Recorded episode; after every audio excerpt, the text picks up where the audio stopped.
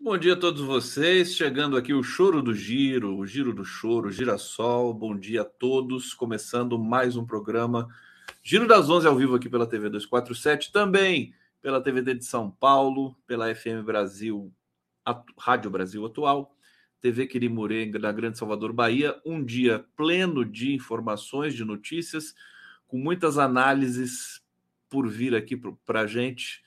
Meu querido Florestan Fernandes já posicionado aqui. Florestan, que dia ontem e que manhã hoje e que semana e que fim de semana que promete também. Acho que não vai parar, né, essa quantidade de revelações. Sabe assim, começando até com uma menção aqui a Márcia Tiburi, que teve aqui ontem. Quando o fascismo cai, as verdades vêm como uma tsunami, né? Então, a gente está assistindo um pouco isso. Bem-vindo, Florestan Fernandes Júnior, querido. Bom dia, Conde. Bom dia a todos que estão nos acompanhando aqui no Giro. Adoro a Flor, adoro você e adoro o chorinho, cara. Não tem coisa mais gostosa que um chorinho bem tocado, não, né? Chorinho é demais, é demais. É o jazz brasileiro. Você sabe que uma vez eu fiz uma matéria, na época que eu era repórter de televisão, eu fiz uma matéria no interior de São Paulo e daí tinha um velhinho lá com um chapéu na cabeça, né? Uma coisa que foi muito moda, né? No início do século passado, usar chapéu, né? E aí eu perguntei para ele por que ele usava o chapéu, né? Se era por causa do sol. Ele falou, não, pelo sol também, mas para poder cumprimentar as mulheres, né? Você tira o chapéu e saúda a mulher, né? É por isso que eu uso o gorro. É, você tira o gorro para... Eu tiro o gorro. É. Florestan, sempre bom de causa aqui, sempre tem histórias. Vamos aproveitar hoje, entre uma análise, entre um comentário e outro, você conta um caos aqui. Não preciso nem pedir, né, Florestan? Você já não, tem vários. Você tem esse chip do caos. Florestan... Vamos lembrar, ontem, a vitória histórica dos povos indígenas foi muito bonito de ver. Eu celebrei, em particular, porque nós fizemos uma campanha grande aqui contra o Marco Temporal, no 247, no Prerrogativas, recebi juristas, lideranças indígenas. Foi uma vitória muito, muito significativa, né? Como é que você recebeu a notícia? Significativa e justa, né? Porque nós somos os invasores do Brasil. As terras pertenciam a eles e os povos originários foram dizimados do país. Nós temos uma dívida imensa com eles. E garantir essa reserva para a sobrevivência deles não é só um ato humano, é um ato também em defesa da floresta, em defesa do meio ambiente, né? Então... eu fico aqui pensando que o pessoal mais à direita do agronegócio está muito equivocado em relação a essa questão, porque, veja bem, o mundo hoje está discutindo maneiras de evitar comprar produtos agrícolas de países que não respeitam o meio ambiente, que desmatam, que poluem, né? Então, se eles querem preservar o mercado deles, se eles estão nadando de braçada no mercado internacional, é bom eles abrirem os olhos, porque se o desmatamento continuar, se as invasões de terras continuar, eles vão sofrer na pele as consequências. Mas pior que isso, né?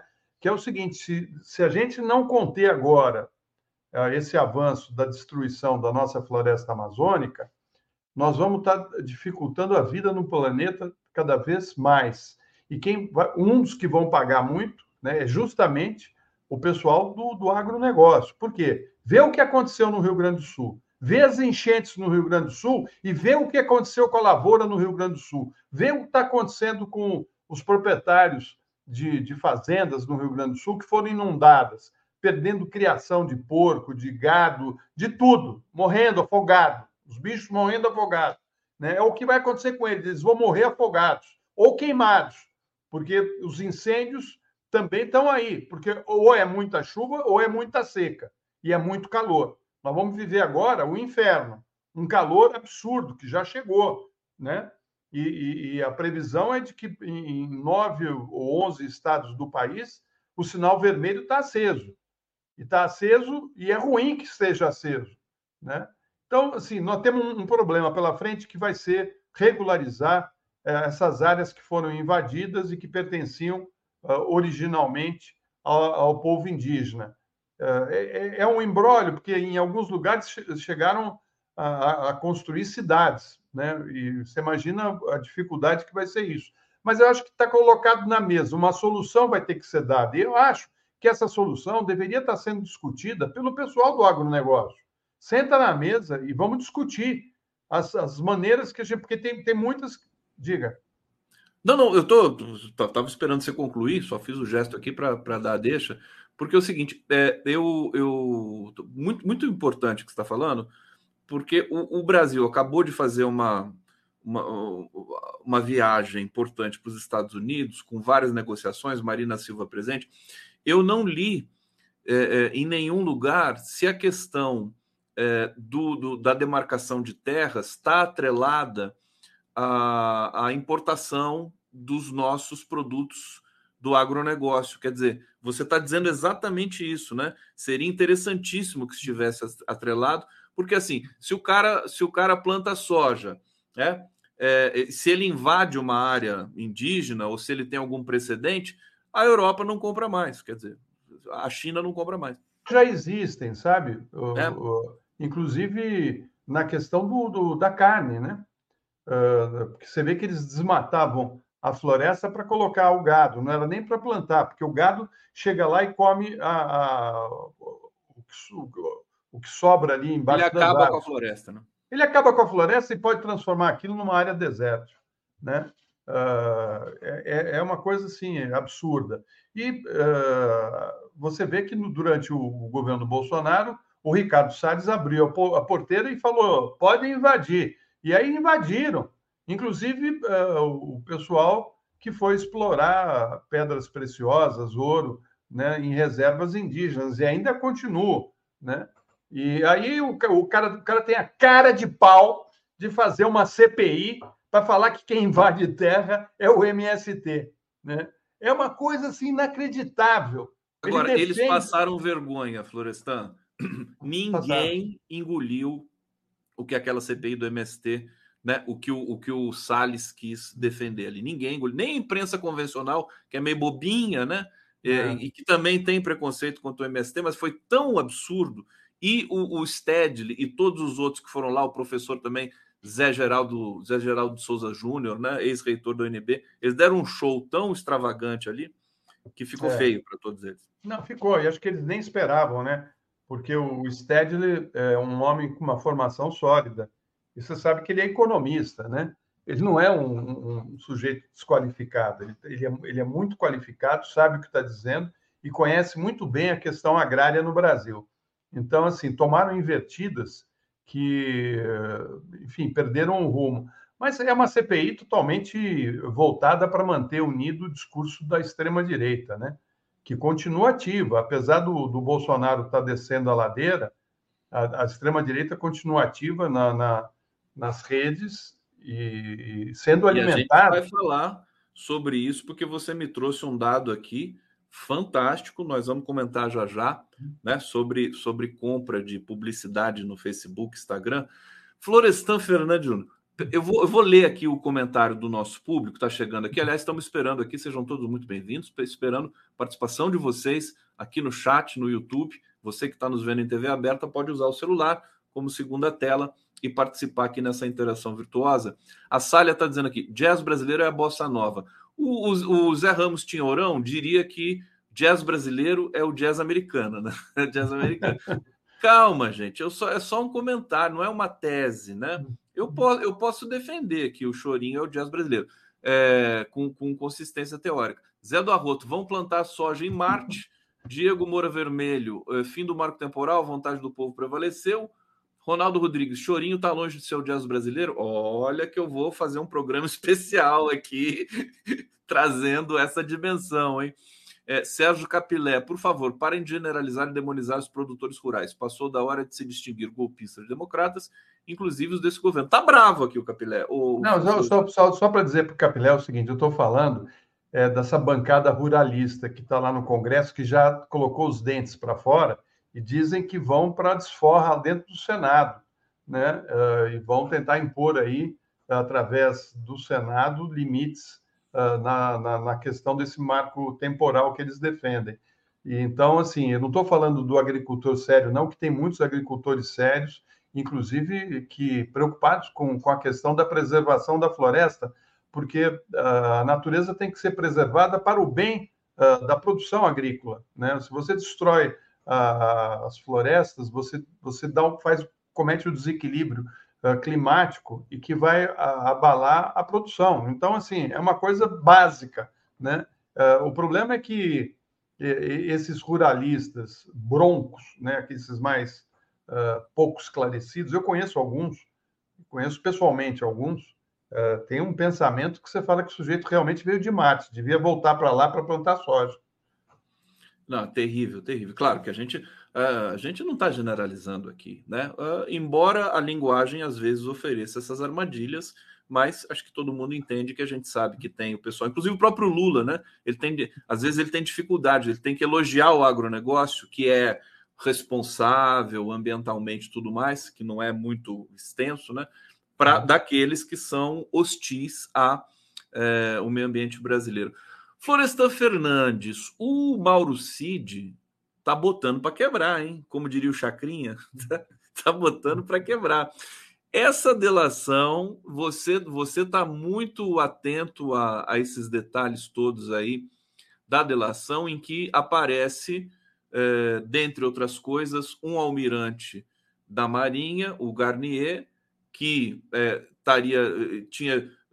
Pela fala do Cid, disponibilizado as tropas para ajudar o Bolsonaro a dar o golpe, e o general comandante do Exército, como é que é o nome dele? É o Freire, né? É o Freire Gomes. Freire Gomes, que nessa mesma reunião, segundo o Mauro Cid, chegou a falar: presidente, eu lamento, mas eu vou ter que te prender se você fizer isso. Conta um pouco essa história para a gente, o que está em jogo aí na própria delação também do Cid. Florestan Fernandes Júnior. É o seguinte, olha, nos 4 anos do desgoverno do Bolsonaro, eu conversei várias vezes com pessoas de dentro, principalmente do Exército. E o que deu para constatar é que, principalmente o pessoal que estava trabalhando dentro dos quartéis, né, os da ativa, eles votaram no Bolsonaro, não votaram no Lula, não gostavam do Lula, não gostam do Lula, mas tampouco gostam ou admiram de alguns, né? Vamos ser bem claros, o Bolsonaro e as ideias do Bolsonaro. Então, e havia até no pessoal da ativa um certo desconforto de ver colegas, companheiros deles, trabalhando no governo Bolsonaro e se refastelando ali com os cargos, né? O sujeito vai lá, leva a mãe, irmão, tio, né? Vai levando, todo mundo lá pendurado. Os cálculos na época eram de 10 mil empregos na mão de militares ou de parentes de militares ou amigos dos militares, enfim. Era o partido da bocona, né? Pegando todos os cargos. Inclusive, esse almirante, né, o Garnier, ele empregou no governo do Bolsonaro a mulher, que agora é ex-mulher, e o próprio filho, né? Ou seja, ele ia além da questão ideológica. Ele ia também nos interesses do emprego da família, né? Do nepotismo. É isso que se trata, disso que se trata. Ele era tão fiel ao Bolsonaro que ele colocou aqueles tanques. Lembra daquele desfile em 2021, em agosto de 2021, que o Bolsonaro pediu para o Exército fazer aquele desfile na porta... O famoso desfile fumacê. Né? É, para entregar um documento para eles, fizeram aquele... Isso. E quais eram os blindados fumacê? Eram os da Marinha. Imagina, aqueles blindados que soltavam fumaça, que foi uma vergonha internacional, né? Era aquela coisa de republiqueta, aqueles tanques velhos soltando fumaça, né? E, enfim, uma coisa patética, patética. Mas estava lá o almirante. E acho que na hora de fazer a delação, o Cid falou, pô, eu não vou entregar meus camaradas aqui do Exército, né? Vou entregar, se for jogar um homem ao mar, vamos jogar um almirante, né? O almirante já está tão enrolado, porque ele já fez juras de amor em público várias vezes, todo mundo sabe da ligação dele com o Bolsonaro, ele era um cara que o Bolsonaro falava todos os dias pelo telefone, né? Então, joga o cara ao mar, né? Ele parece que quando viu lá a minuta golpista, falou, ó, conta comigo, estamos aí, né? Nunca comandou Parece que ele nunca teve no navio, né? Ele nunca comandou, né? Ele nunca... Ou seja, ele virou ministro da Marinha aí, mas era um tipo esperto, né? E estava preocupado, porque já estava logo depois do governo, logo que começou o governo Lula, ele já estava preocupado em arrumar um advogado. Ele já esperava que a coisa ia engrossar para o lado dele, e certamente o celular dele deve ter coisas que ninguém nem imagina, né? Nem imagina o que vão encontrar no celular desse almirante. Agora, ele pega e poupa os militares, né? Porque agora, né, hoje subiu uma matéria no Valor Econômico da Maria Cristina Fernandes, uma jornalista brilhante, querida, seríssima, que diz que na reunião com os chefes das três forças, o ministro da Aeronáutica ficou calado, o comandante ficou calado da Aeronáutica, não falou nada. O Garnier se pronunciou ali a favor do golpe. E o comandante do Exército, segundo essa informação que a Maria Cristina teve, falou que para o Bolsonaro que o Exército não compactuava com um golpe e que, se isso acontecesse, ele seria obrigado a prender. Se o senhor fizer isso, você é obrigado a prender. Esse teria sido o diálogo. Aí você me pergunta, pô, ele falou isso porque ele tem respeito à democracia, ele quer defender. Não, não. Eles nunca quiseram uma ditadura com o Bolsonaro, né? Você tem um sistema autocrático cujo ditador é o Bolsonaro e sua família, né? Ele iria fazer lá o seu governo... né? A gente iria para uma teocracia, que não é o que os militares querem. É, então, e eles iam ficar batendo continência para o Bolsonaro, depois para os filhos do Bolsonaro, né? Era, assim, o que eles queriam era uma ditadura militar, não uma ditadura do Bolsonaro. O Exército sabia muito bem disso. Você está doido? A gente ficar batendo continência para esse cara aqui a vida toda, né? Para ele e para os filhos dele.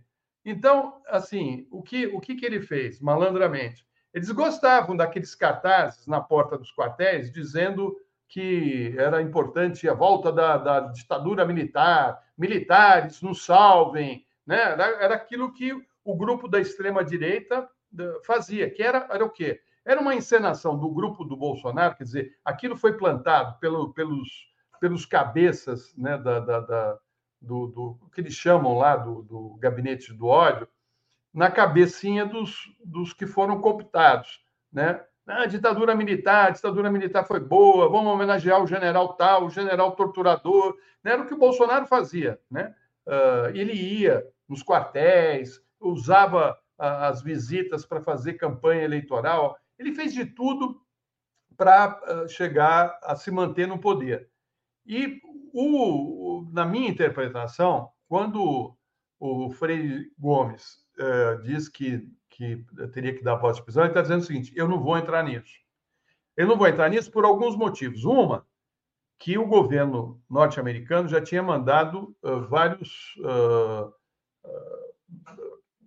pessoas ligadas ao governo, né, tanto da BIM deles lá, da inteligência americana, sim, né?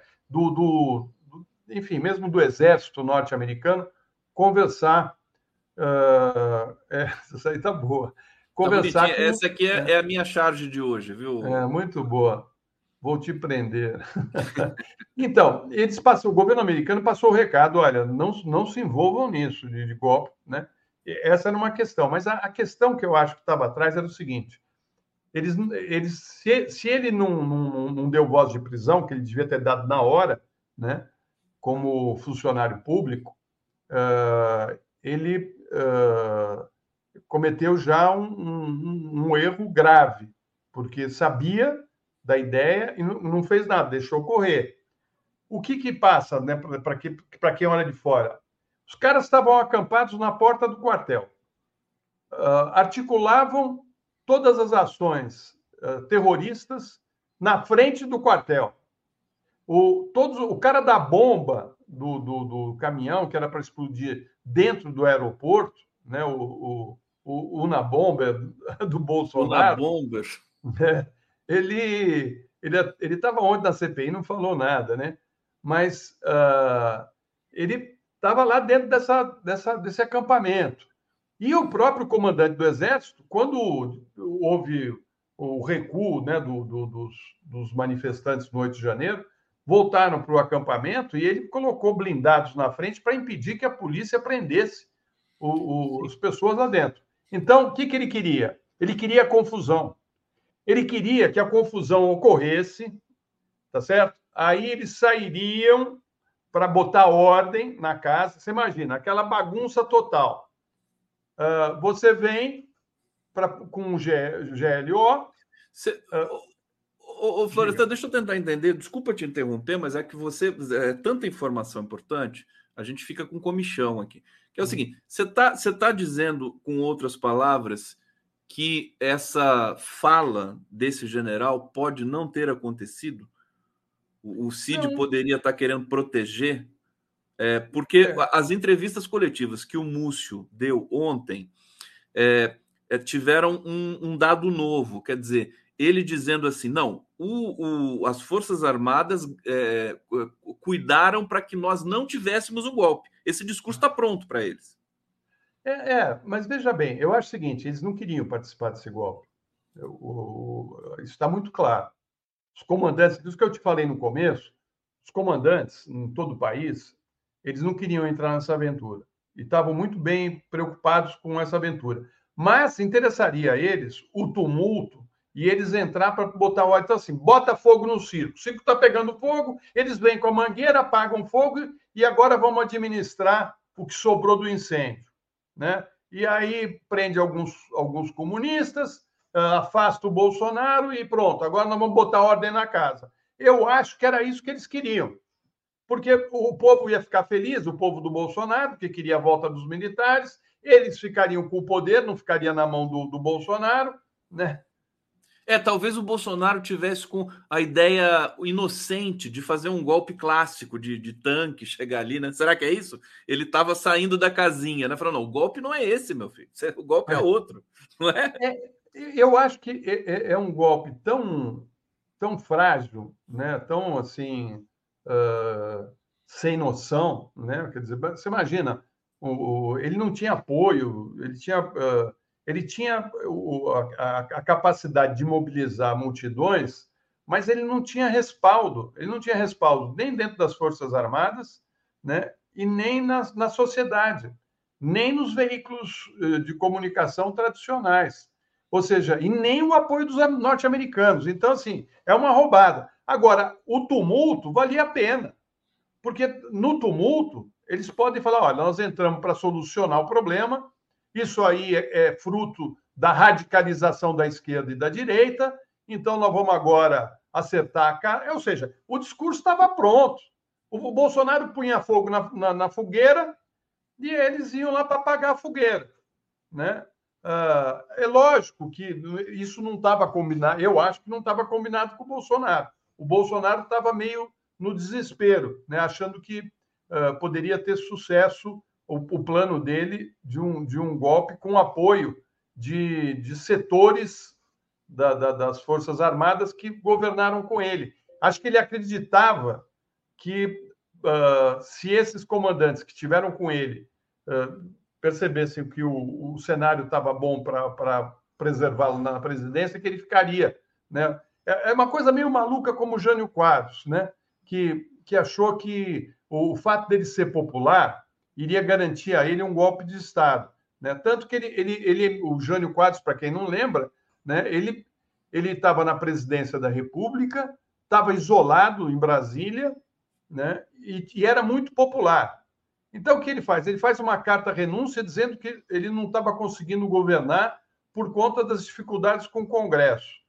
Escreve a carta de renúncia, né, para ser lida no plenário depois que ele chegasse em São Paulo. Ele queria chegar em São Paulo, mobilizar a massa, ir para as ruas e a massa falar para levar ele de volta ao poder com poderes ditatoriais. Era isso que o Jânio queria. Deu tudo errado, porque que ele entrega a carta, acho que foi para o Auro de Moura Andrade, ele falou, ó, você só abra no início da sessão. Quer dizer, ele fez as contas de quanto tempo ele levaria para chegar em São Paulo. Só que o cara abriu antes, falou, eu vou esperar para abrir. Abriu e viu que era uma carta-renúncia. Aí ele vai e chama convoca os deputados por uma reunião extraordinária e fala, olha, o presidente acaba de renunciar e ele estava no avião, ele estava no ar quando a carta foi lida, né? Ou seja, deu errado o golpe. Eu acho que deu errado para o Bolsonaro o golpe dele, né? Deu errado. O Florestan, eu estou percebendo aqui que os poucos bolsonaristas que ainda aparecem por aqui no chat e tudo mais, eles ficaram abalados com essa história da voz de prisão para o Bolsonaro. Antes de ler aqui alguns comentários para a gente avançar, eu me lembrei, quando você falou do tumulto, né? Ah, eu quero tumulto. Eu me lembrei do Carlos Drummond de Andrade, meu querido Florestan Fernandes. Quando o Florestan está aqui, eu fico todo inspirado, poético também. E vou ler um trecho aqui, né, do Drummond. Ele diz o seguinte: a hora pressentida esmigalha-se em pó na rua. Os homens pedem carne, fogo, sapatos. As leis não bastam. Os lírios não nascem da lei. Meu nome é tumulto. E escreve-se na pedra. Que bonito, né? Esse é o tumulto bom, né? É o tumulto raiz. Não é esse tumulto Nutella aí dos milicos. Olha, o grande humorista Roberto Pascoal está aqui, queria agradecer. Ele está dizendo, Bolsonaro, homem digno e honesto. É uma das melhores piadas, enfim. Cara, dos sai do Brasil para vender relógio, bicho. Vender relógio. Hussein Brasil, bom dia, Florestan, história dentro da história. A Elisângela Azevedo, o Exército é bonzinho, o Exército é uma flor, né, Florestan? O Exército é uma maravilha. Hussein Brasil, que os milicos punam todos os comandantes dos quartéis com acampados e oficiais do dia, os comandantes regionais, o comandante do Exército e o ministro da Defesa. Nossa Senhora, Hussein tá bravo. Cíntia Chaim, e fingiram de mortos e dariam um verdadeiro golpe. Isso, é o golpe sofisticado que estava ali, o golpe híbrido, né? Júnior Lage, Conde, tem um gado na live, que não ganhou joias, um tal de Roberto, enfim, um patriotário. Tá aqui, deixa eles aqui, eles aprendem alguma coisa aqui com a gente. Eliette Eli, Múcio, ministro da Defesa Militar, continuará até quando? Júnior Lage, Drummond, meu conterrâneo. E o Hussein, Tarcísio Milico, bolsonarista de chacinas do Haiti ao Guarujá e assassinato na favela. Desobedeceu ordem judicial de prender golpistas no quartel. Continue mandando mensagens aqui para a gente. Florestan, deixa eu botar um tempero nessa história do depoimento do Cid, dessa declaração. Você ia falar do ministro da Defesa, é isso? Ele falou da Defesa. Quer comentar, por favor? Podemos. Não, porque o ministro da Defesa fica o tempo todo passando pano, né? Não, porque se não fosse as Forças Armadas, a nossa democracia tinha ido para o espaço, né? Não é isso que ele está falando? Devemos aos militares, né? O Múcio está falando isso, que é perigoso, né? De novo, entregar para os militares a responsabilidade moderadora do regime brasileiro. Ele fala assim, porque o fato deles terem falado que poderiam prendê-lo ou ter ficado em silêncio, como ficou o comandante da aeronáutica, né? Isso aí... nós não estamos devendo nada a eles por terem feito isso, ao contrário, né? A gente não deve nada aos militares e eles que nos devem explicações pela participação na política e no governo neofascista que foi derrotado na eleição de 22.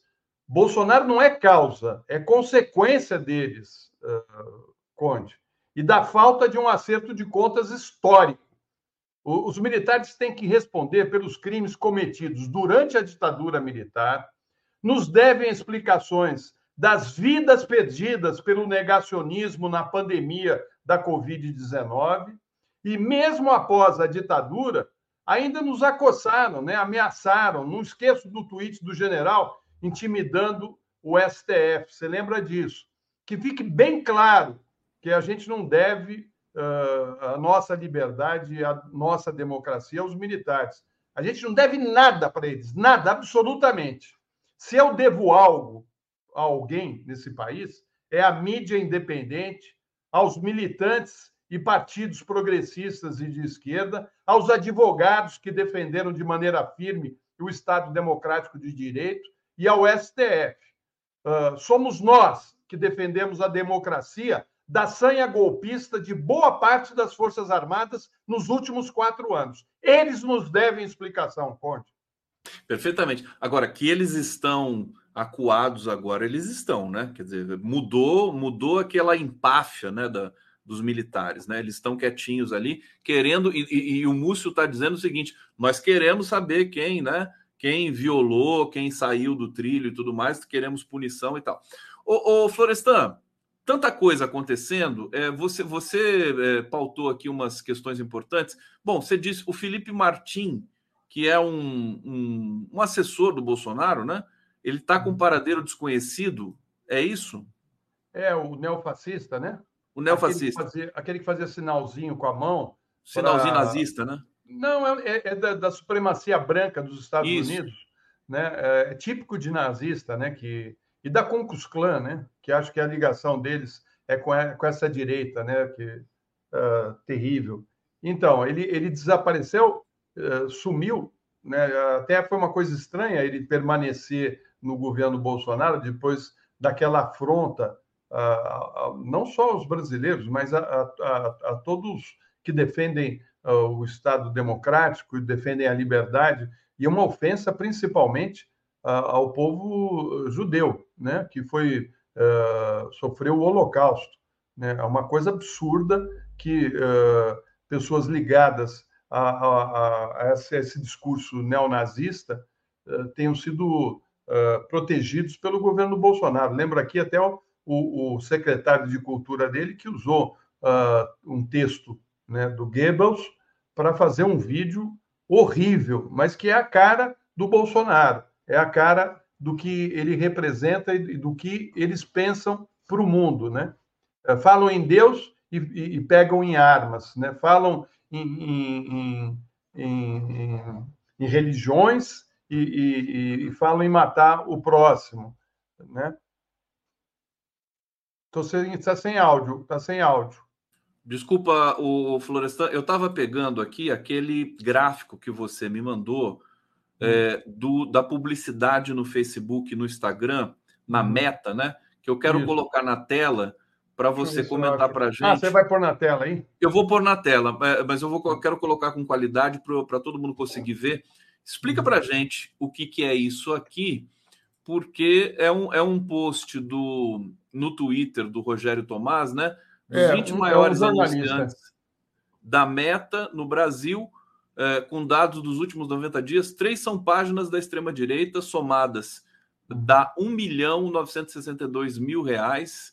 As 3 superam todo o volume investido pelo governo federal. Fala pra gente isso, é terrível, isso é preocupante. É, porque eles continuam atuantes, né? E usando do impulsionamento para elevar a audiência deles nas redes sociais. Você vê, o Brasil Paralelo, de extrema-direita, coloca R$1.124.000 para alavancar a audiência deles. Colocou, segundo os dados, você está com ele aí em mão para colocar no ar? Porque seria interessante que... Sim, vou colocar aqui. É um arquivo que é muito pequenininho, mas acho que eu consigo aumentar aqui. Vamos ver aqui. Então, são dados... são dados dos últimos 90 dias, né? Vê bem, o Brasil Paralelo colocou R$1.124.000. A revista Oeste, né, que é lá do Alexandre Garcia e do Augusto Nunes, colocou 668, quase 668 mil reais. E tem uma tal de Marina, que eu não sei, não sei se é Marina, qual é o nome aqui que está aí? É que está tão pequenininho que eu não consegui identificar. Peraí, mas eu consigo ler. Deixa eu fazer uma sequência aqui. Olha, primeiro lugar, aqui está o governo brasileiro, Secretaria de Comunicação, a SECOM, que gasta, né, com a meta Facebook, Instagram, R$1.941.308. Depois vem o Brasil Paralelo, com R$1.124.000. Ambev, R$807.000. Revista Oeste, R$667.000. Aí vem Portal Concursos, Comitê Internacional da Cruz Vermelha, Escol, Governo do Estado de São Paulo, BNDES. Que nome que você falou, meu querido? Agora, vem aí embaixo, Marina alguma coisa. Desce um pouquinho mais. Aí, Eduardo Moreira, ó. Eduardo Moreira está aqui. É. Ele mas essa Marina, Moreira Gonzalez... Coloca 175 mil. Marina Gonzalez. Eu não sei quem é essa mulher. Não sei quem é essa Marina Gonzalez. Mas o que eu quero dizer é o seguinte, apesar de tudo que nós estamos vendo, apesar dessas investigações da Polícia Federal que mostram que esses grupos de extrema-direita tentaram um golpe de Estado, que tentaram tirar a nossa liberdade, né? Nem isso inibiu o financiamento. Quem está botando esse dinheiro, né, no Brasil Paralelo, nesse outro Revista Oeste, né? Nesse site, né, de notícias, enfim, tem alguém colocando dinheiro ali, né? Quem que está colocando esse dinheiro? Eles estão articulados, viu? É porque uma revista não vai ter esse montante para publicidade, não, né? Não, para impulsionamento, né? Impulsionamento. Então, assim, é um dinheiro que você joga ali para ter um retorno de audiência, que é o que eles querem, a audiência. Vocês estão pagando pela audiência, né? Sim. Então, compram a audiência. Eu acho que o ovo da serpente continua... que não é só um ovo, são vários, né? Eles continuam sendo chocados aí, viu? Acho que a gente pode se livrar do Bolsonaro, mas não desse pessoal... Você acha que essa revelação ela pode mudar a política da SECOM, por exemplo? Ou você acha que tem que ser uma outra coisa, tem que ter uma regulamentação ou uma investigação para o Brasil Paralelo, por exemplo? O Brasil Paralelo merece uma investigação, né? Por tudo que fez. Essa Revista Oeste aí também, né? Porque você lembra do que o Alexandre de Garcia falou. Né, que o pessoal do PT estaria abrindo comportas para inundar ainda mais uma região do Rio Grande do Sul. É um crime isso, cara, é uma mentira deslavada, né? E aí, como é que fica o Facebook e o Instagram? Como é que você vai fazer o controle desse tipo de manipulação, de mentiras que são veiculadas todos os dias nas redes sociais e principalmente no Telegram e no WhatsApp? Porque se criou um mundo ali, né? O WhatsApp e o Telegram é um mundo à parte, que você não tem nem como controlar se você não estiver dentro de um grupo. Você tem que estar dentro de um grupo para ver os absurdos que são colocados ali. E é a única base de informação de muita gente, principalmente pessoas que estão em algumas igrejas, né, que evangélicas principalmente, né, que estão na mão de espertalhões, que utilizam a igreja para fazer proselitismo de extrema-direita, porque se identifica ali com um espaço que é aberto para eles ganharem mais dinheiro, né? É disso que se trata. Eles não estão ali querendo salvar a alma de ninguém, eles estão ali querendo salvar... é o bolso deles, né? Que é o que eles pensam em primeiro lugar. Aí você vê que essa rede de extrema-direita, ela está e progrediu através de vários braços de igrejas, né, pentecostais, e principalmente nas Forças Armadas, porque o bolsonarismo fez isso, ele entrou nos celulares da PM, né? Se você pegar o celular do PM, você vê os grupos que tem ali, né, que defendiam o golpe com o Bolsonaro, né? Quase todos ali, você vê a conversa que era ali, né? E a maneira como se estabelece essa conversa. E interessante também é que esses celulares falam muito, né? Quando você pega o celular do Cid, essas histórias todas que a gente está falando aqui estavam ali registradas. Estão tudo ali. É. Pode completar. Não, e aí todos, né? Você pega o Anderson Torres. O Anderson Torres chegou a sumir com o celular quando voltou para o Brasil. Sim. Né? Mas a polícia conseguiu entrar na nuvem e pegar informações da nuvem. Você pega o sujeito que era diretor da Polícia Rodoviária Federal, no celular dele constava também o artigo 142, que justificava lá a ideia do golpe de Estado. Ou seja... Florestan, olha só, você está dando a deixa, porque o nosso próximo convidado aqui hoje é nada mais, nada menos do que o Manuel Domingos Neto, que eu já vou colocar na tela aqui, inclusive para fazer uma saudação, para você fazer uma saudação para ele, Florestan, que é um dos maiores especialistas do Brasil em Forças Armadas, que está lançando um livro importante. E, Manuel, querido, quero recebê-lo com todo carinho aqui. Obrigado por nos atender, viu? Está em São Paulo para lançar o livro, né, Manuel? Isso. Na verdade, eu tenho o seminário da Fundação Perseu Abramo, né?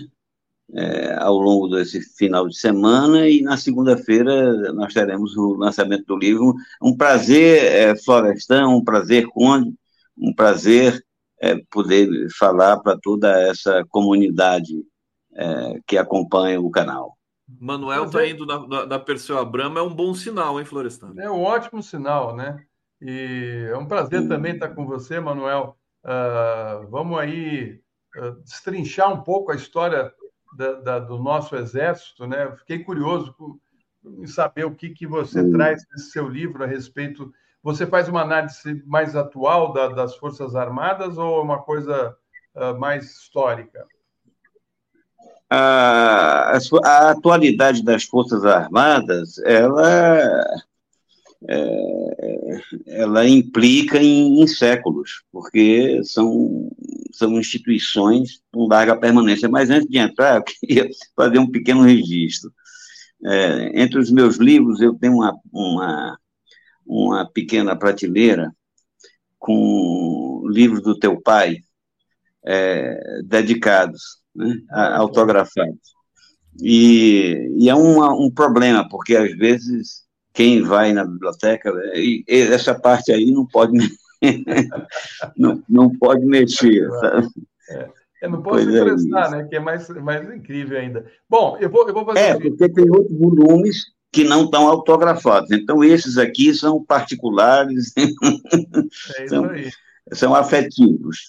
Isso. Bom, eu vou sair e vou assistir a entrevista aqui para ficar bem informado em relação essas questões que nos interessam tanto, né? Que a gente tem que entender melhor a questão do papel das Forças Armadas. Mas me permita, antes de você sair, lhe dizer o seguinte: nada mais atual nas Forças Armadas do que costumes milenares, né? Costumes, procedimentos, rituais milenares. E, no caso brasileiro, seculares, né? Deixa eu abrir o microfone aqui. Florestan, obrigado, querido. Um excelente trabalho para você. Olha o livro do Manuel Domingos Neto. Eu já vi. A gente vai comentar. Qual editora? Gabinete de Leitura. Exatamente onde está o acervo. E ele tá já disponível nas livrarias? Está disponível no link do gabinete e nos lançamentos aí, em algumas livrarias. Eu vou colocar o link aqui na tela para todo mundo que quiser já adquirir o livro do Manuel. Legal. Florestan. Muito bom, Manuel. Tchau, Conde. Um abração. Abraço, meu querido. Tchau, obrigado. Gente. Vou fazer jus aqui à sua presença. Vou caprichar aqui com o Manuel. Legal. Assiste lá. Querido Florestan Fernandes. Manuel Domingos Neto, vamos conversar sobre o teu livro. Agora, que dia que nós, que o destino quis que nós nos encontrássemos para falar do lançamento do seu livro, porque a caserna brasileira está pegando fogo nesse momento. Eu vou pedir para você comentar de cara, Manuel, essa parte da delação do Mauro Cid, que traz aí a questão do almirante Garnier, que se colocou para ajudar o Bolsonaro numa tentativa de golpe, e do comandante do Exército que, segundo Mauro Cid, não deu voz de prisão, mas disse que teria de prender o Bolsonaro. Você viu essas informações e o que você achou? Uhum.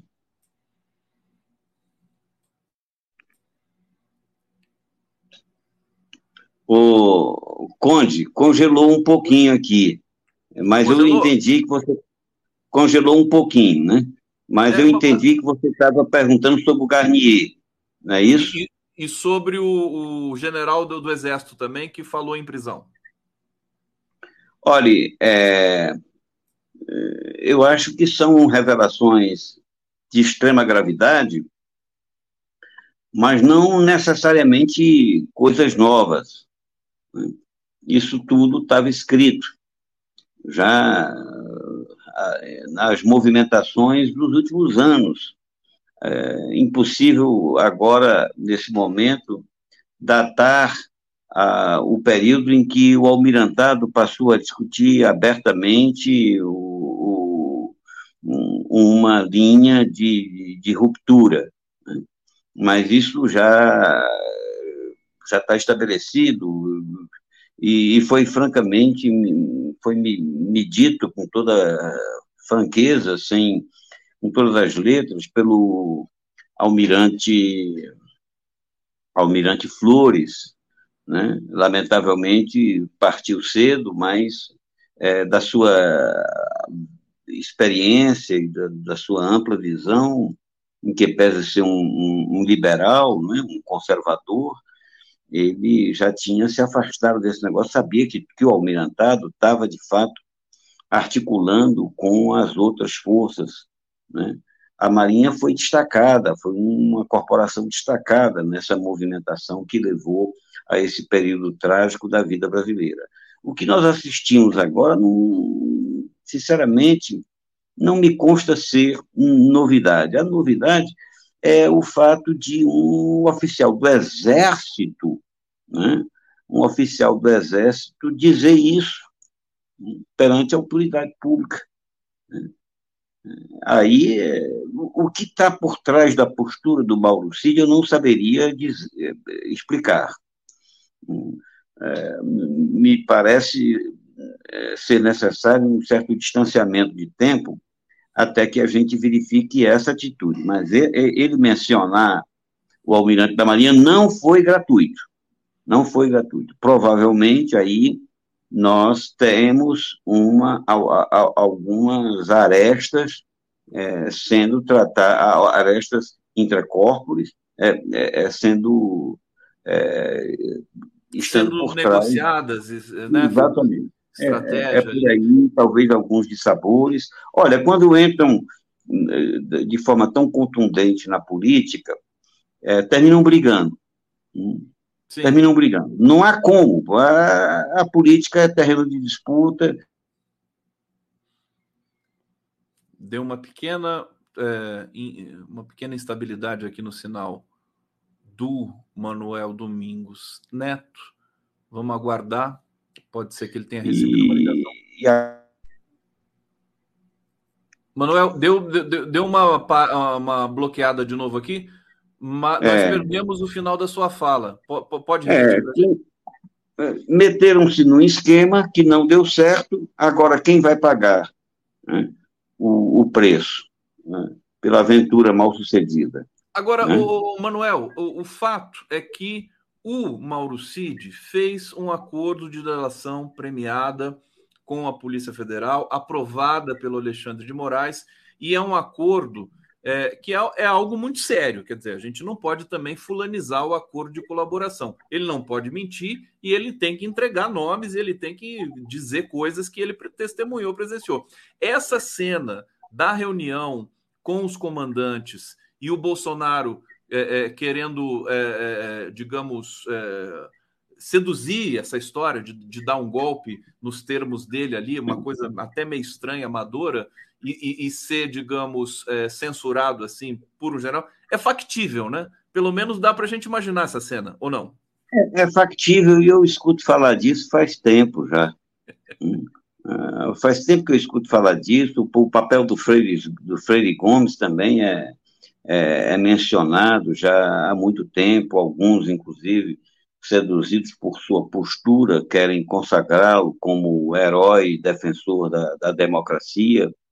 Mas eu acho que a justiça brasileira tem em mãos elementos suficientes. O presidente Lula nomeou um ministro para apaziguar, o que me parece difícil de apaziguar, ou impossível, sabe? Eu acho que a blindagem projetada não vai colar. Não vai colar. A blindagem trincou logo atrás na prisão, e me parece que o judiciário teve um papel importante nesse processo. Agora, o que vai sair disso, sabe? Que a rigor, o Conde, não havia oficial do Exército em comando que não tivesse implicado. Não havia. As manifestações. Está conversando sobre isso, né? Pois então, olha, se chegam golpistas na frente do quartel e provocam e chamam as Forças Armadas, né, para dar um golpe, como aconteceu ao longo de tanto tempo, e o comandante não toma providências, o que é isso? Né? Sendo que alguns comandantes foram, como o comandante da 10ª Região Militar, chegaram a gravar, tá? Tem gravações. Mais uma vez aqui uma pequena instabilidade. O Manuel Domingos Neto está num hotel em São Paulo, né? E gravações do homem. Rapaz, tá. Eu, lamentavelmente, estou num hotel, aí eu fico sem minhas. Está dando alguns hiatos de conexão, mas dá para a gente tocar assim, meu querido Manuel. É só a gente vai com um ritmo aqui, vai dando certo. Quando você não me ouvir, você, por favor, me diga. Ok. Eu farei o mesmo com você. Agora, posso te perguntar o seguinte: o que vamos supor, vamos imaginar, né? Que as Forças Armadas Brasileiras são maravilhosas, as melhores do mundo, né? Vamos imaginar isso, que todos são ali, né, vocacionados e respeitadores da democracia e da Constituição. O que um general comandante do Exército faria num momento desse, presenciando uma reunião dessa? O que ele deveria fazer? Ir para o STF, falar com o presidente do STF? Olha, ordem errada não se cumpre. A reunião não poderia ter acontecido, né? Ele não iria à reunião, ele, sabe? Ordem errada não se cumpre. Foi o que eu disse na ocasião da intervenção da GLO. Porque vocês foram fazer uma coisa dessa? Aí o general me respondeu, foi ordem. Eu disse, ora, ordem errada não se cumpre. Ordem errada não se cumpre, sabe? O Exército, a Marinha Aeronáutica, tem força bastante para impor pautas. Isso não por conta do Bolsonaro ou de Lula, isso sempre foi assim ao longo do tempo. Não há nenhum presidente da República que tenha deixado de ser refém da força corporativa. Agora, não foi isso que aconteceu a rigor? Quer dizer, não cumpriram essa ordem do Bolsonaro. É isso que o Múcio está dizendo por aí. Não, eu não acredito nisso. O o Múcio, já mencionei aqui, o papel dele é blindar, é encontrar uma saída que eu não vejo cabimento, né? Eu não vejo viabilidade. Não vejo viabilidade dessa saída. Eu não sei como essa crise vai se resolver, mas objetivamente as Forças Armadas precisam prestar conta, né? Eu sugiro o seguinte, que o presidente sinalize ou ordene uma nova concepção de defesa para que eles fiquem enquadrados. Militar, isso o Genuíno tem repetido, outros têm repetido. Quem conhece um pouco, sabe, enquadra ou é enquadrado. E o enquadramento aqui passaria, no caso, por uma nova concepção de defesa nacional. Uma concepção na qual desaparecesse, por exemplo, essa vocação policialesca dos militares, essa vocação política, a vocação de assistência social, de estar buscando performance para melhorar sua imagem e tudo, e se ocupassem objetivamente no preparo para negar o território, negar o espaço aéreo, o espaço marítimo, o espaço cibernético, ao eventual agressor estrangeiro. Eu acho que a saída é essa. Como se trata de uma coisa muito complexa, convém chamar uma conferência. Aqui não se trata, não é alguma coisa de improviso. O Lula não se preparou para ser comandante das Forças Armadas, como nenhum presidente se preparou, né? E agora a questão está na mesa. Não dá para prender o Exército, não dá para prender a Marinha, não dá para prender a Aeronáutica. O conjunto estava envolvido. Como fazer agora? Partir para um grande pacto nacional, respaldado na sociedade, nas instituições, mas tudo isso, às vezes, pode soar delírio, né? Pode soar delírio de minha parte, porque essas corporações são habituadas a mandar, elas têm força, particularmente o Exército, mas à medida em que fique evidenciado a fragilidade da defesa nacional brasileira atualmente, um reposicionamento é fundamental. Se ficarmos apenas sacrificando alguns bodes expiatórios, sabe, o problema vai emergir novamente, de forma muito rápida.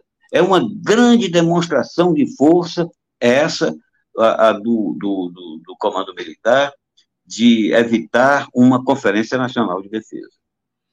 Uma Conferência Nacional da Defesa.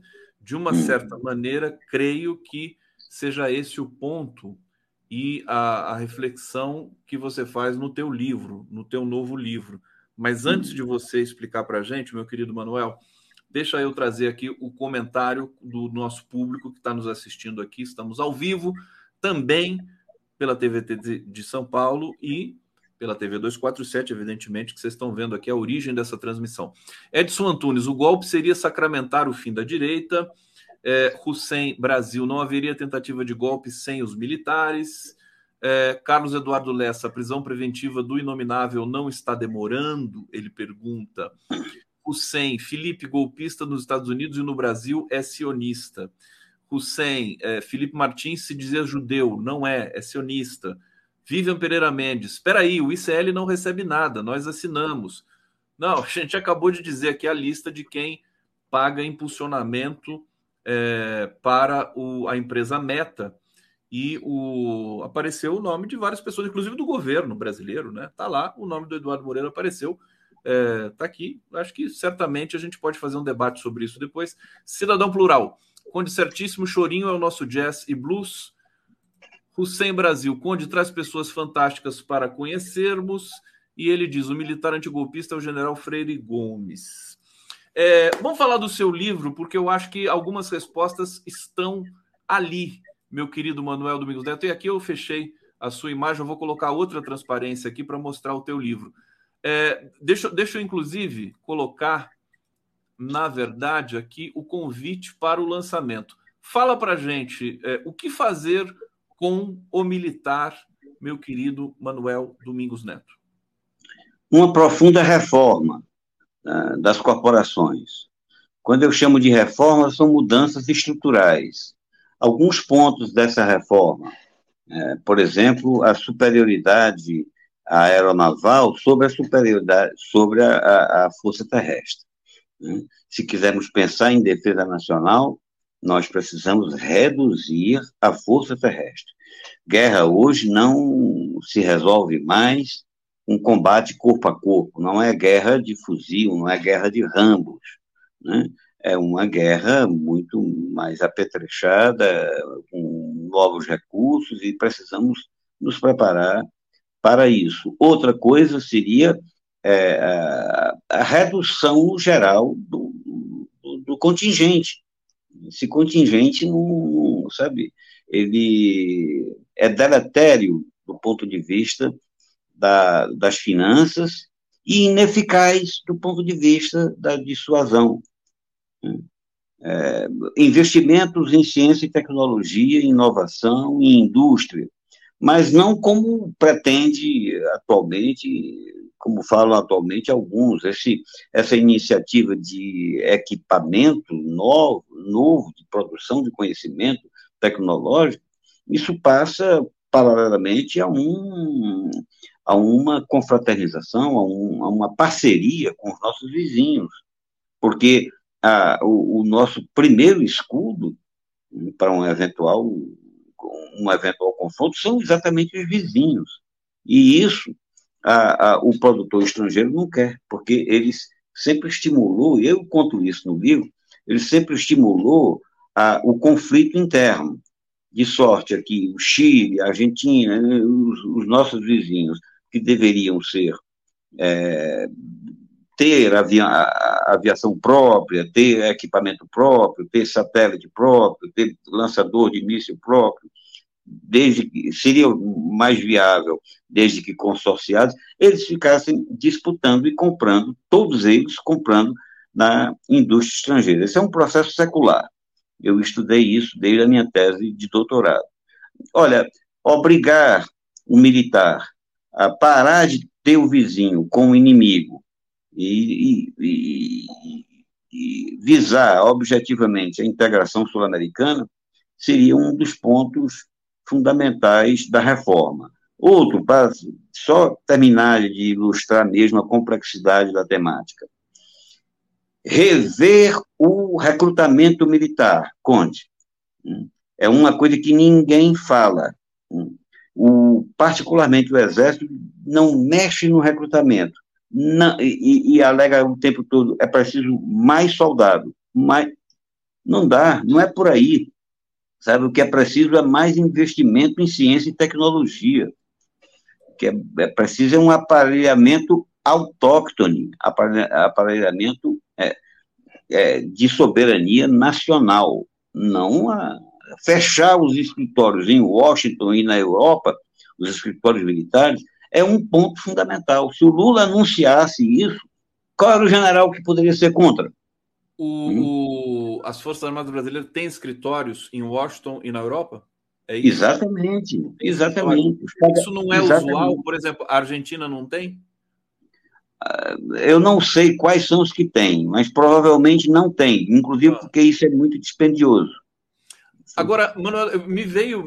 Primeiro deixa eu mostrar aqui a capa do livro, porque a capa do livro é muito, muito significativa. Deixa eu só localizar aqui. Eu coloquei aqui em alta resolução para vocês. Olha só. O que fazer com o militar, pela editora Gabinete, Manuel Domingos Neto, anotações para uma nova defesa nacional. Olha que capa fantástica. Aqui a bota. Você sabe que eu vi de longe, eu achei que a bota era uma porção de notas de dólar, assim, colocadas umas amassadas a outra. Mas não, é camuflada mesmo, né? É camuflada. Está aqui a capa. Bota camuflada. Agora, na verdade, essa ideia de botar dólar não seria de todo reprovável pelo seguinte, porque as Forças Armadas Brasileiras não conseguirão movimentar aviões, movimentar navios, movimentar esquema de comunicação, movimentar a vigilância territorial, sem o acordo dos Estados Unidos. Objetivamente é isso. Nós dependemos em tudo do Pentágono. Portanto, a posição das Forças Armadas está previamente definida nesse Agora, grande... o presidente Lula, Manuel, ele está construindo um outro caminho. Vamos ver se vai dar tempo da gente falar isso um pouquinho, resvalar um pouco na fala do Lula na ONU e tudo mais, mas eu tenho uma pergunta técnica, quase que inocente para te fazer, que é o seguinte: eu vejo sempre muitas informações sobre operações conjuntas das Forças Armadas Brasileiras e das norte-americanas, estadunidenses. Sempre tem alguma coisa em conjunto, os militares brasileiros vão para os Estados Unidos, eles vêm para cá, tem alguma coisa na Amazônia, recentemente teve uma coisa na Amazônia, e eu não vejo colaboração com países sul-americanos. Eu estou enganado? Que processo que é esse? Que protocolo que é esse? Olha, existe colaboração, há sempre oficiais sul-americanos e latino-americanos, aqui nas escolas militares brasileiras, nas conferências, mas tudo isso tem uma matriz, e a matriz domina ferreamente.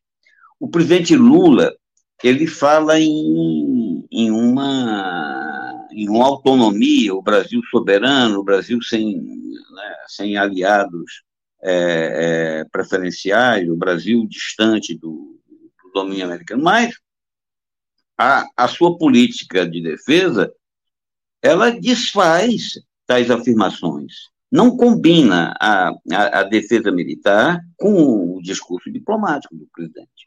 Objetivamente é isso. E o chefe estadual do Exército, semana passada, o general Soares, deixou isso muito claro. O artigo que ele publicou no Estadão na semana passada, ele confronta diretamente o discurso do presidente Lula. Ele demarca o mundo na sua concepção binária, que é de todas as forças, entre democracia e o lado chinês. Ora, isso é uma concepção atrasada, é uma concepção de Guerra Fria renovada, sabe? É uma coisa sem qualquer cabimento. No entanto, é essa concepção prevalecente nas Forças Armadas, e ela confronta radicalmente com o discurso da política externa do presidente Lula. A rigor,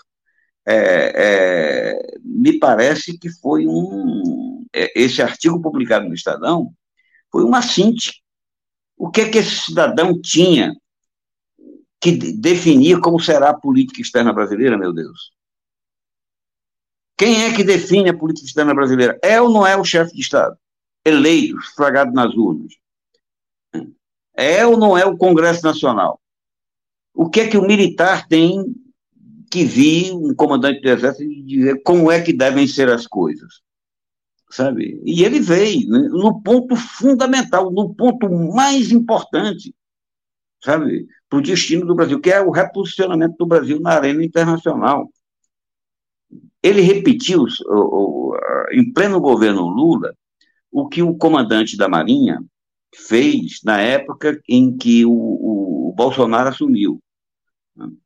O Bolsonaro assumiu, o comandante da Marinha foi tomando posse do cargo e dizendo como é que o Brasil deveria se comportar, como o Estado brasileiro deveria direcionar o seu relacionamento externo. Agora, essa coisa que você mencionou aí, das idas e vindas, das operações, dessas coisas, olha, não há demonstração de obediência, sabe, de entrega maior do que essas operações conjuntas e essa ponte aérea que se estabelece entre os quartéis brasileiros e os quartéis norte-americanos. É porque eu imaginei aqui, Manuel, a gente está tendo uma aula fantástica aqui com o Manuel Domingos Neto, uma prévia da reunião da Perseu Abramo, hein, Manuel? Aqui você está testando a gente, aqui como o público que depois você vai fazer aqui. O Instituto do Partido dos Trabalhadores, que é a Perseu, e enfim, a academia brasileira precisa discutir isso com qualidade, né? Precisa trazer a questão dos Forças Armadas e buscar uma solução. Eu pensei aqui já modestamente no seguinte, quer dizer, as Forças Armadas Brasileiras tinham de ter uma meta, algum tipo de meta, né? Sem fazer trocadilho com a empresa do Zuckerberg. Porque, por exemplo, fazer operações conjuntas com as forças da América do Sul, né? É esse que é acho que é a estratégia, né? Você ter colaboração, intercolaboração com as tropas que são vizinhas, inclusive no continente, Manuel Domingos Neto, que é o continente, aspas, mais pacífico do mundo, porque nós não temos guerra aqui há 150 anos, acho que é isso, né? Enquanto a Europa está fragmentada, né? Eu acho que poderia ter um plano novo, mas em acordo com Argentina, Colômbia. O que você acha dessa possibilidade? Olha, eu diria que é o segundo passo fundamental de uma nova concepção de defesa, porque a reforma militar ela tem que ser orientada por uma concepção de defesa. A concepção de defesa que eu proponho é a seguinte: o ponto básico, a viga mestra, é a coesão nacional, a coesão dos brasileiros, né? A segunda coesão, essa sabotada pelas próprias Forças Armadas, sabe? Agora, a segunda grande escola das defesas é essa parceria, é essa amizade, porque ela é que vai viabilizar, inclusive, a nossa capacidade industrial em armas e equipamentos. Nós precisamos de compradores.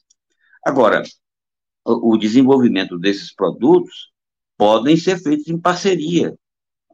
Olha, rapaz, o Brasil e a Argentina se juntando rapidamente, e o Chile se juntando rapidamente, terão aviões próprios. E terão barcos mobiliados com equipamento sul-americano. E terão reforçada a confiança mútua. Agora, automaticamente, o Estado Nacional Brasileiro, assim como os outros, os vizinhos, estarão comprando tensões com o grande produtor. É o Pentágono que coordena a produção industrial militar de todo o Ocidente. A nossa capacitação representaria um grande desafio. Aí esses 150 anos de paz que você se refere, provavelmente... Por que há tanta paz durante tanto tempo, quando o mundo... É porque foi um continente com estados nacionais subordinados.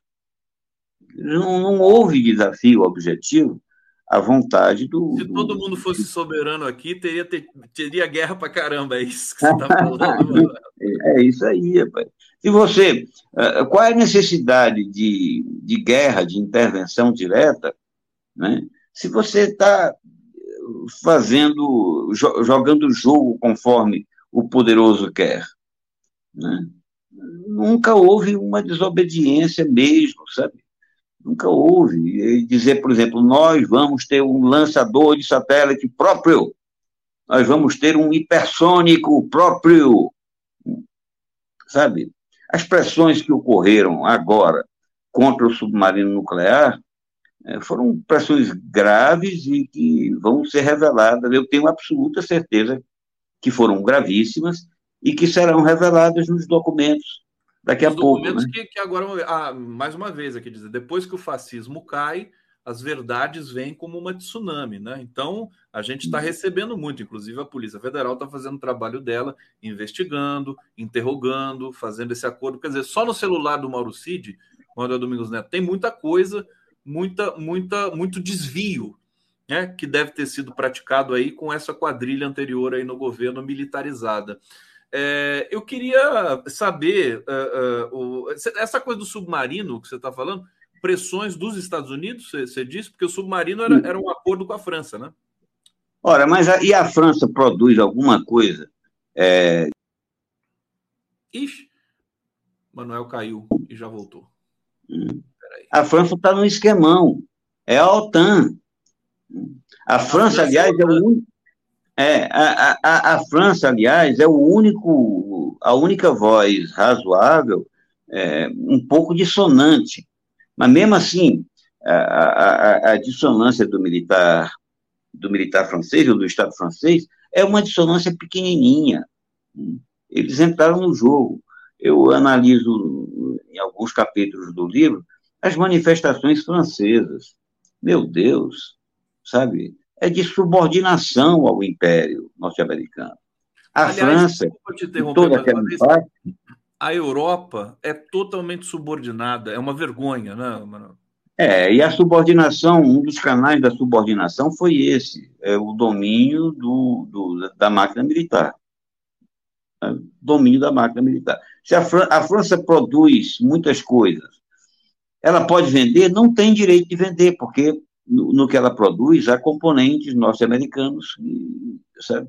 E fica interditado. Pela lógica, é o seguinte, nenhum país produtor de armas, equipamentos e serviços militares vai ceder a potenciais inimigos, vai vender a potenciais inimigos. A compra implica em subordinação. Esses temas, meu caro Cone, precisam ser pautados para que a esquerda pare de ficar repetindo essa história. É preciso mudar a formação do militar, mudar o currículo das escolas militares. É preciso que a esquerda entenda que o militar não é formado essencialmente em sala de aula, como nas universidades, sabe? O que adianta, eu já disse isso algumas vezes, o que adianta você, por exemplo, ter uma excelente aula de formação social brasileira, mostrando os valores da sociedade, os problemas sociais, e depois sair cantando que ele é a esperança da pátria, ele é a inteligência da pátria, que a pátria tudo que ele aprendeu vai pelo ralo. O que adianta dizer que está voltado para o inimigo externo quando ele cultua, o repressor interno? O patrono das Forças Armadas não é Tiradentes. Por quê? O militar participou do martírio de Tiradentes. O patrono foi o grande chefe que conduziu operações contra brasileiros. Caxias, quando chegou no Paraguai, ele já estava com a biografia escrita. Até para complementar o que você está falando... O exército brasileiro se notabilizou por matar brasileiros, né? Todas as revoltas, né? Canudos, você pegar tudo que aconteceu no Brasil, o exército, ou um proto-exército, estava lá para assassinar as pessoas. Né? Não é exatamente. Isso? Não é à toa que nós mantemos um Estado subalterno e uma sociedade tão desigual. Sabe? O legado colonial está mais vivo do que nunca. Agora, para que isso acontecesse, só poderia acontecer com o Estado funcionando com seus instrumentos de força a todo vapor. E foi o que aconteceu. Então, a reforma militar é uma necessidade profunda. Quem fala em mudança social, quem fala em transformação, em superação, em desenvolvimento, omitindo o papel... uma reforma militar, está falando de graça. Está falando para inglês ver, sabe? Porque não dá. Um esquema de segurança pública, por exemplo, é todo estreitamente relacionado às Forças Armadas, ao sistema de defesa. A defesa, o que predomina na defesa brasileira, é o combate aos rebeldes, aos que não aceitam a desigualdade, aos reformistas sociais, que eles botam tudo no rótulo de comunista, mas é um discurso permanente isso. Outro dia eu estava lembrando aqui, nas minhas anotações, eu não pus esse negócio no livro, porque eu tentei fazer um livro pequeno, né? Um livro que não fosse pesado, aí então eu omiti muitas coisas, no final estava com 400 páginas, eu reduzi para 200 e poucas páginas, para facilitar a leitura, né? E retirei muita coisa. Mas a primeira manifestação anticomunista do Exército, ela não ocorre agora nesse século XX, com a transformação provocada pela eleição militar francesa. Ela ocorre em discurso na academia militar ainda sobre o império. Desde o império que o discurso anticomunista é repetido nas Forças Armadas brasileiras. As Forças Armadas, e aqui, se algum jurista estiver me escutando, né, ou nos assistindo, eu pergunto, tem alguma coisa mais ilegal do que uma corrente política ideológica tomar conta, né, do aparato de força do Estado? Já que a Constituição declara que a República aceita pluralidade, tem alguma coisa mais ilegal do que você não ter, por exemplo, pontos de vista diferenciados, uma composição diferenciada nos comandos militares? Tem alguma coisa mais ilegal do que essa triagem política ideológica perpetrada desde os anos 50? O Manuel, isso é o tipo de pensamento que nós conhecemos o presidente Lula, que ele tem esse pensamento, ele gosta do dissenso, inclusive ele monta o governo dele com essas características. Então ele sabe que seria interessante aplicar isso para as Forças Armadas para a gente resgatar uma mínima complexidade, uma mínima qualidade, porque a gente fica assustado também.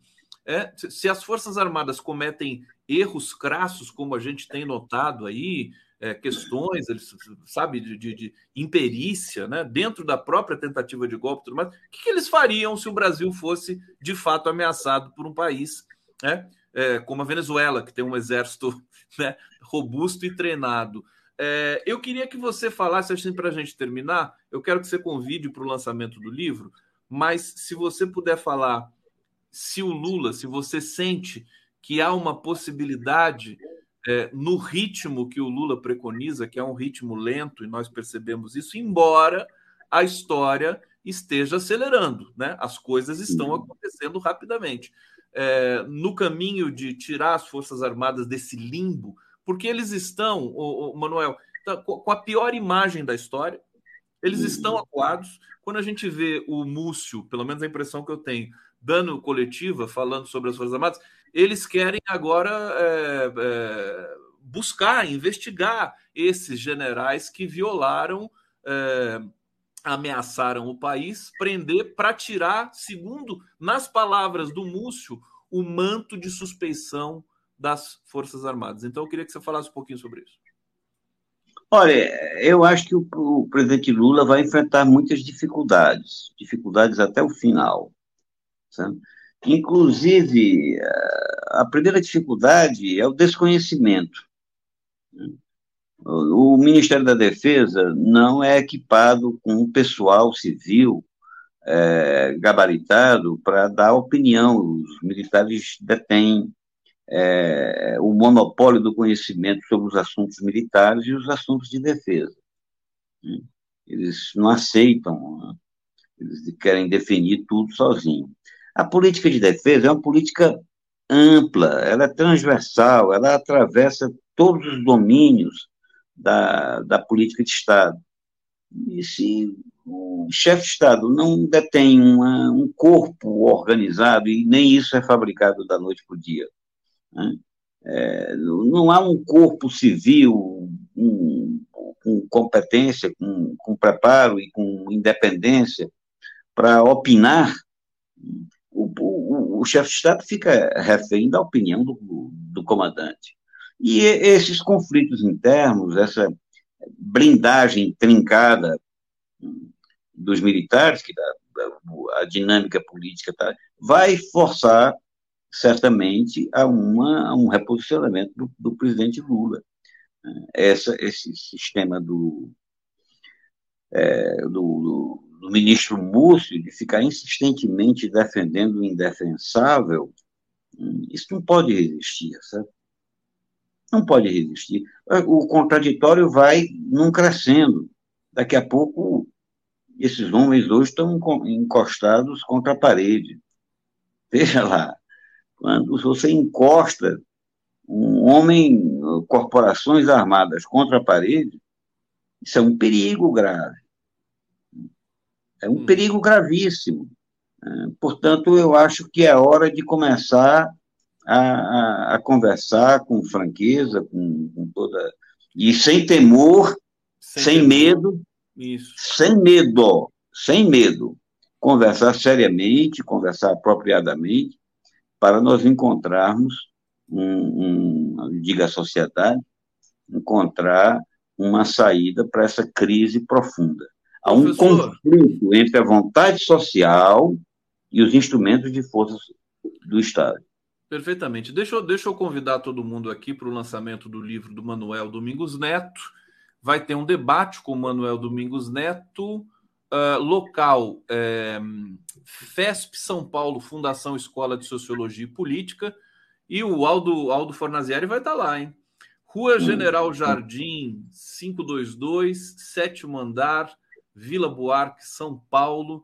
Será na segunda-feira, dia 25 de setembro, às 19 horas. Todos convidados para esse lançamento importante, esse livro. Parabéns, hein, Manuel? Ficou bonito o livro. Parabéns pela publicação, pela edição. Obrigado, obrigadíssimo por vir aqui hoje dividir um pouquinho do seu conhecimento conosco.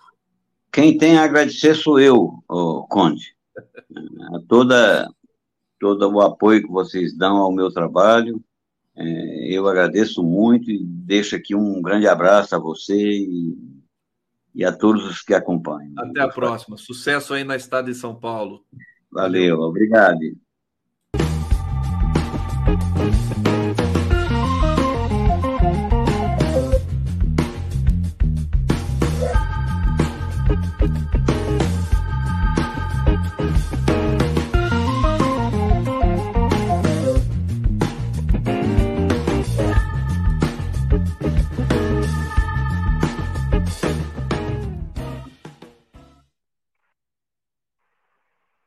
Dançando, Heleneira, comigo aqui. Bora já. Muito bom, né? Heleneira, você dança, né? Assim, aquelas coisas... Só de brincadeira, né? Não. Só de brincadeira? Nunca fiz nada, não. Nunca fiz nada sério, não. O máximo que eu fiz na vida de arte, eu fiz teatro quando era adolescente, há 1000 anos atrás, e cantei em corais. Cantou em corais. Mas dançar, assim... Olha, um dia eu quero que você escreva uma biografia, uma autobiografia desautorizada, viu, Lenine? A gente sabe quantas histórias você tem, quantas coisas você já fez, novinha, assim, já tem uma história incrível. Não é novinha, né? Mas somos, né? Somos, tentamos. Na nossa com cabeça. 50 com animação. Helenira, olha. Muita coisa essa semana também vai acontecendo. Eu quero saber um pouquinho das suas leituras da estada do discurso do Lula na ONU. Mas tem uma notícia de ontem à noite, né? Aliás, foi uma anteontem, acho que a Rosa Weber, que está prestes a se aposentar, ela está com tudo agora e resolveu pautar a questão do aborto para... até 12 semanas, ela já proferiu o voto dela, e hoje o Luiz Roberto Barroso meio que interrompeu esse processo porque ele chamou a votação do virtual para o presencial. Fala da importância dessa matéria para o país e o que você pôde acompanhar sobre isso. Então, interrupção voluntária de gravidez é um direito reprodutivo das mulheres. Todos os países desenvolvidos no mundo,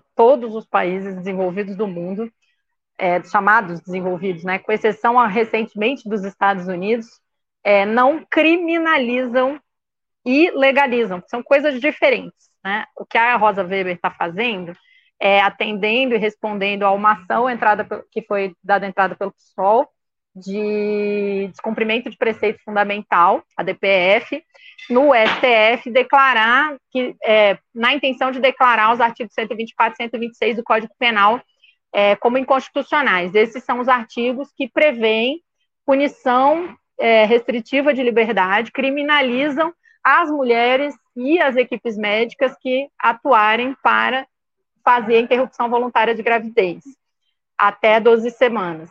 Bom, aí tem três coisas, né? A primeira é isso. Como eu disse, descriminalizar não é a mesma coisa que legalizar. É, interrupção voluntária de gravidez é reconhecidamente no mundo inteiro, inclusive pela Organização Mundial de Saúde, como uma questão de saúde pública. E, recentemente, no Brasil, o Conselho Nacional de Saúde e o próprio Ministério da Saúde atuaram em relação a esse reconhecimento. O Conselho Nacional de Saúde recomenda a decisão que a Rosa Weber está defendendo, que é que nenhuma mulher seja encarcerada por desejar não ter, não continuar uma gravidez. E aí é preciso a gente dizer para as pessoas, todas as, assim, a gente tem 1 em cada 4 mulheres, depois dos 40 anos, vai ter feito pelo menos um aborto na vida, voluntário. E 1 em cada 3 vai sofrer um aborto espontâneo. E a campanha que é feita contra um aborto, ela não estigmatiza só as mulheres que fazem aborto voluntário, ela estigmatiza também as mulheres que sofrem aborto e que não recebem nenhum tipo de apoio, e que, em geral, é muito traumatizante para ambas. Inclusive, sofrem aborto espontâneo, né? Mais ou menos um terço das mulheres sofre um aborto espontâneo na vida, pelo menos. Parece que é crime também, né?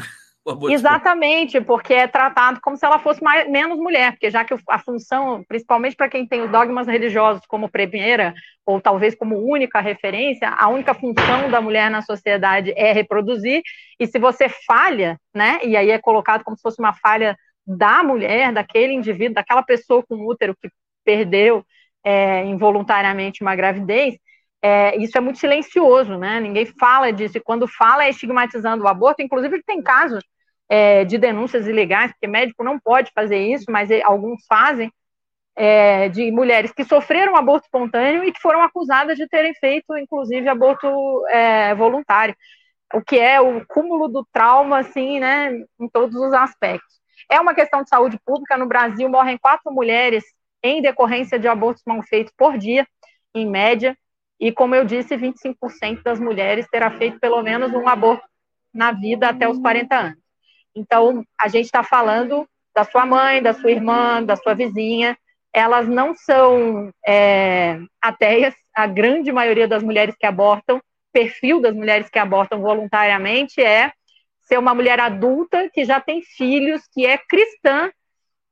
E, em geral, o que a gente percebe é que exatamente porque ela tem filhos, é que ela sabe que a sociedade joga esse peso todo nas costas dela sozinha.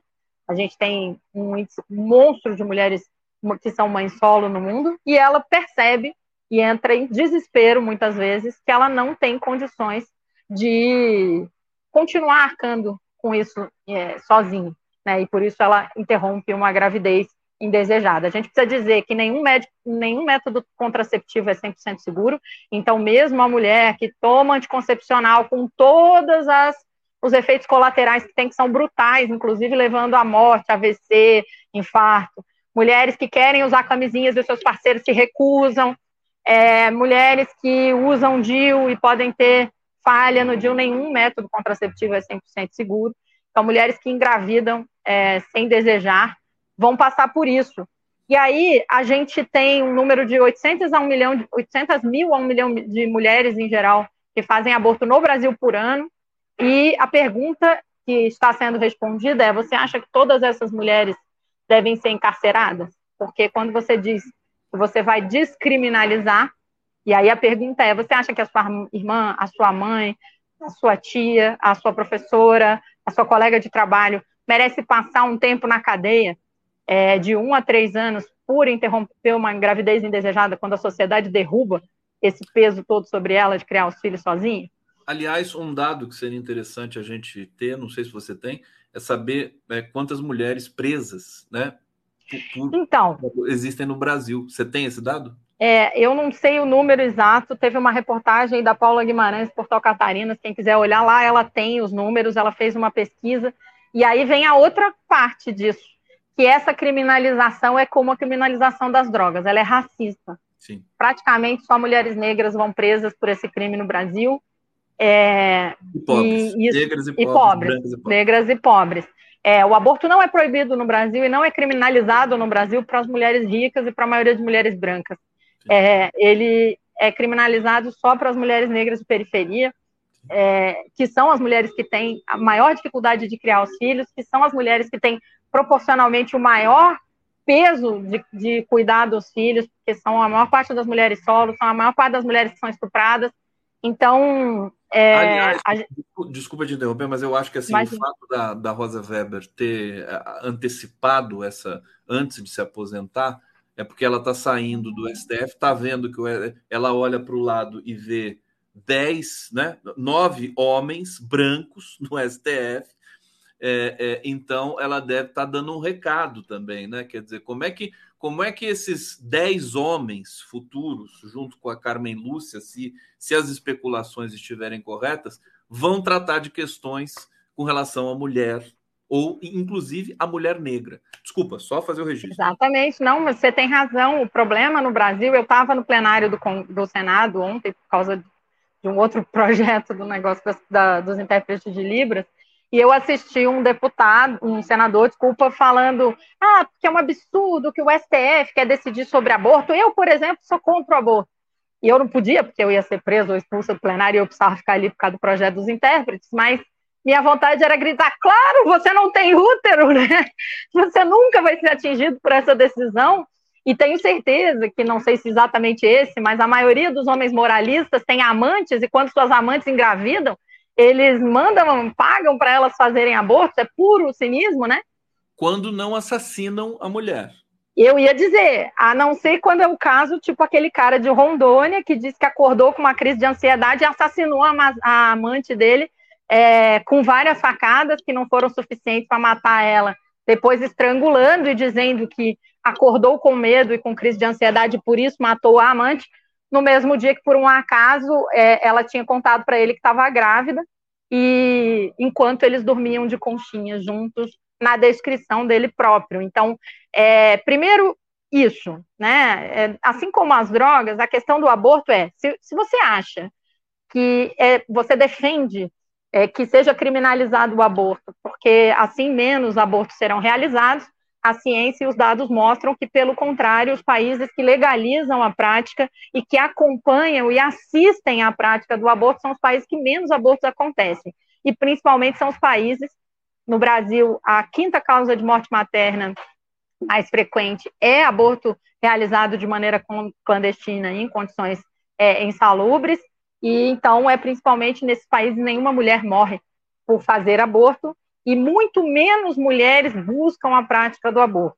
Então, a Argentina, por exemplo, recentemente aprovou uma legislação que garante o direito não só a descriminalizar, como a legalizar, ou seja, o aborto é feito no próprio sistema público de saúde, os médicos têm autorização, é uma prática regulamentada pelo Ministério da Saúde, ele é acompanhado por uma equipe multidisciplinar, que é proibida de falar em dogmas religiosos, ou em condenar, ou em questionar a mulher, mas que pode assistir ela na reflexão sobre se ela deseja mesmo aquele aborto, assim como acompanha esse aborto, essa legalização, essa descriminalização e legalização do aborto, de uma política nacional de educação sexual, que é para as meninas realmente terem conhecimento, e para os meninos, porque a contracepção não é uma obrigação sozinha das mulheres, que a gente precisa lembrar que não dá para fazer um embrião se não tiver um óvulo e um espermatozoide, então tem que ter uma pessoa que tem útero e uma pessoa que tem pênis e sacro escrotal, e todas elas precisam ser responsabilizadas por isso, mas tem uma educação sexual que ensina essas crianças e jovens a ter acesso ao conhecimento sobre como se chega a uma gravidez e como se previne uma, e tem uma política nacional de que as crianças até os 1000 dias, que é quase 3 anos de vida, vão ter assistência social, ou seja, a mãe vai ter certeza que se ela tiver aquele filho, pelo menos até os 3 anos, ela vai ganhar comida, um certo ajuda financeira, apoio estrutural, psicológico, organizado, enfim, creche. Tomara que tenha um voto no STF sobre essa questão do aborto com a qualidade da fala da Helenira aqui, né? Porque às vezes a gente vê votos... Diga, só para completar, que eu esqueci de falar. E aí é isso. A Rosa Weber, gente, ela quis adiantar porque a perspectiva é que mais uma pessoa sem útero vá votar sobre isso. E ela não queria deixar o relatório dela sem estar registrado, ela é uma de 2 pessoas com útero que está naquela naquele lugar, porque ela acha que o presidente Lula vai substituí-la por mais uma pessoa sem útero para fazer esse julgamento, porque os homens brancos querem garantir aí a sua cota de representatividade de 90%, menos que isso eles não aceitam, né? Então... Heleneira aqui sempre... Olha, às vezes eu acho que eu descobri uma forma aqui de sensibilizar o Lula, viu? O Lula tem que pensar na dona Lindu, tem que pensar na mãe dele, nessa nomeação do STF aí. Acho que é isso que, aliás... Tudo relacionado à dona Lindu quando o Lula menciona a dona Lindu, são decisões certas. Ele tem uma influência muito forte da mãe, né? Você sabe disso, inclusive também da Marisa Letícia, enfim, das companheiras dele. Ele tem uma ascendência muito forte e acho que é por aí.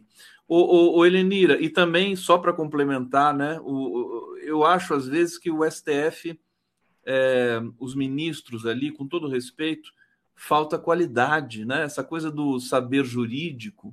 A decisão de ontem do Marco Temporal a gente aplaude, mas tem que aplaudir com cuidado, porque os ruralistas já querem sabotar e estão dizendo que não vão respeitar. Não sei se você viu isso, soltaram uma nota dizendo assim: nós não vamos respeitar esse negócio. Então é isso. Agora, eu sinto que falta uma qualidade técnica, quer dizer, votos. Eu tenho ultimamente votos pobres, né? Que são assim, parece que o cara não leu nada, nem o gabinete dele, mas enfim. Fala pra gente um pouco. Eu queria, quer dizer, é a corte mais importante do país, tem que ser as pessoas que são poderosas, que têm o conhecimento e que tenham representatividade, evidentemente. Desculpa o meu desabafo aqui, mas a Helenira me empolga, que eu fico com um comichão. Helenira, fala do Marco Temporal. Então, primeiro assim, né, que bom, derrubamos uma tese completamente absurda de tratar como refugiados ou invasores quem estava aqui e tratar como locais os invasores e os descendentes dos invasores. E determinar uma data para dizer, imagina, e aí você falou que os ruralistas não vão cumprir, bom, eles nunca cumpriram, né? O Brasil, que eu sempre digo que é fundado sobre 3 pilares, que são o estupro, a escravidão e as capitanias hereditárias, esses ruralistas, se você pegar no Herdeiros do Poder, você vai vendo que eles continuam sendo os descendentes das capitanias hereditárias, não tem distribuição de terra no Brasil, quase nenhuma, né? O cara é poderoso porque ele é filho do poderoso, tetraneto do poderoso. E os donos das capitanias hereditárias eram literalmente os amigos do rei, né? O rei olhou e falou, bora distribuir esse negócio aqui, fatiou o país e disse, isso aqui é pro João, meu amigo de cachaça, aquele ali é pro Pedro, com quem eu vou para pro banho público, ou sei lá com quem, né? Então, esses caras, eles vivem na referencial da escravidão, eles nunca quiseram que a escravidão tivesse abolida e do ponto de vista deles não foi, porque eles seguem usando o trabalho análogo à escravidão, eles seguem com a jagunçada, assassinando indígenas. A gente teve, essa semana, indígenas que foram torturados, teoricamente, por terem supostamente roubado um celular, amarrados em postes, né? Então, a gente vê que os indígenas seguem sendo, as indígenas seguem sendo estupradas, os indígenas seguem sendo assassinados. A gente tem o caso clássico, porque a gente lembra muito do Dom Phillips e do Bruno Pereira, que eram era um jornalista britânico e o outro um servidor público da FUNAC, foram assassinados, esquartejados por esses ruralistas, mas a gente esquece, por exemplo, que a ANTRA, que é a Associação Nacional... Não, peraí, como é que era o nome? Eu não vou lembrar. A ANMIGA. LGBT? Não, das indígenas, a Associação Nacional de Mulheres Indígenas e, enfim, a ANMIGA, eu acho que é o nome. Alguém no chat me ajuda? Elas estavam denunciando a quantidade de meninas indígenas que estão sendo estupradas, que estão sendo exploradas sexualmente por garimpeiros, por ruralistas, por jagunços dos ruralistas. Então, a prática deles nunca mudou, é a mesma desde que o colonizador chegou aqui assassinando, estuprando e matando todo mundo e destruindo o meio ambiente. Então, eles estão indignados porque ninguém admitiu isso que eu falei, que era existir um marco temporal para dizer até aquele dia quem não invadiu, não invade mais, é mais ou menos isso. Só que eles já tinham invadido várias terras, os indígenas foram expulsos, e a gente não pode considerar que, assim, Em 1992, um ruralista expulsou os indígenas à base de bala ou de tiro. Ou em 1976, e esses indígenas só conseguiram reocupar a terra que era milenarmente da família deles de volta depois do marco temporal, eles não podem alegar que tinham direitos.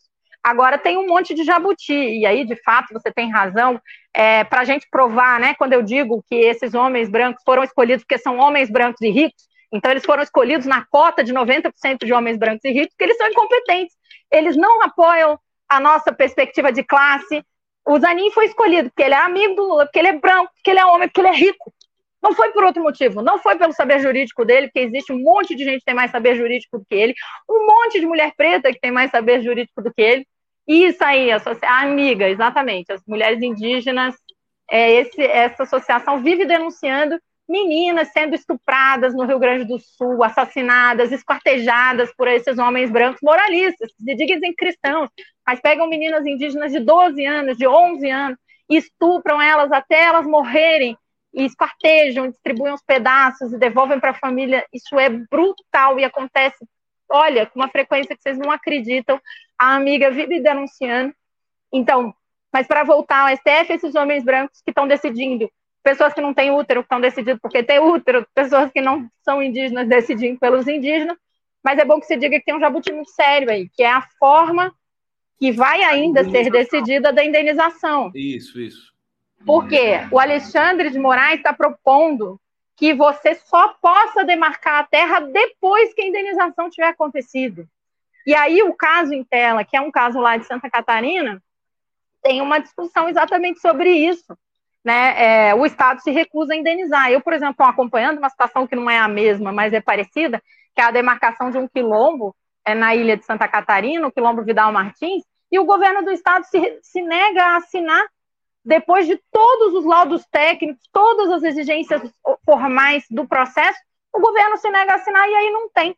E aí o mesmo governo está movendo uma ação contra os quilombolas para tirar eles de lá, dizendo que eles são invasores de uma reserva ambiental que só tem eucalipto plantada.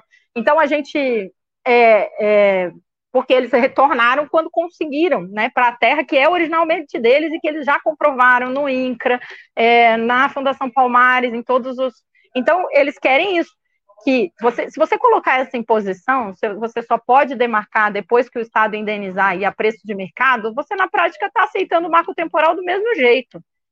Porque os governos do Estado vão dizer sempre que não tem dinheiro para indenizar, que o valor de mercado é muito alto, os proprietários vão alegar os valores de mercado que eles bem entenderem que vão ser absolutamente escorchantes, e assim vai, entendeu? E aí eles vão para dentro do plenário do Senado, por exemplo, fazer discurso, nós estamos defendendo o produtor agrícola, familiar, mentira pura. Mas já tem gente vitimizando o produtor agrícola.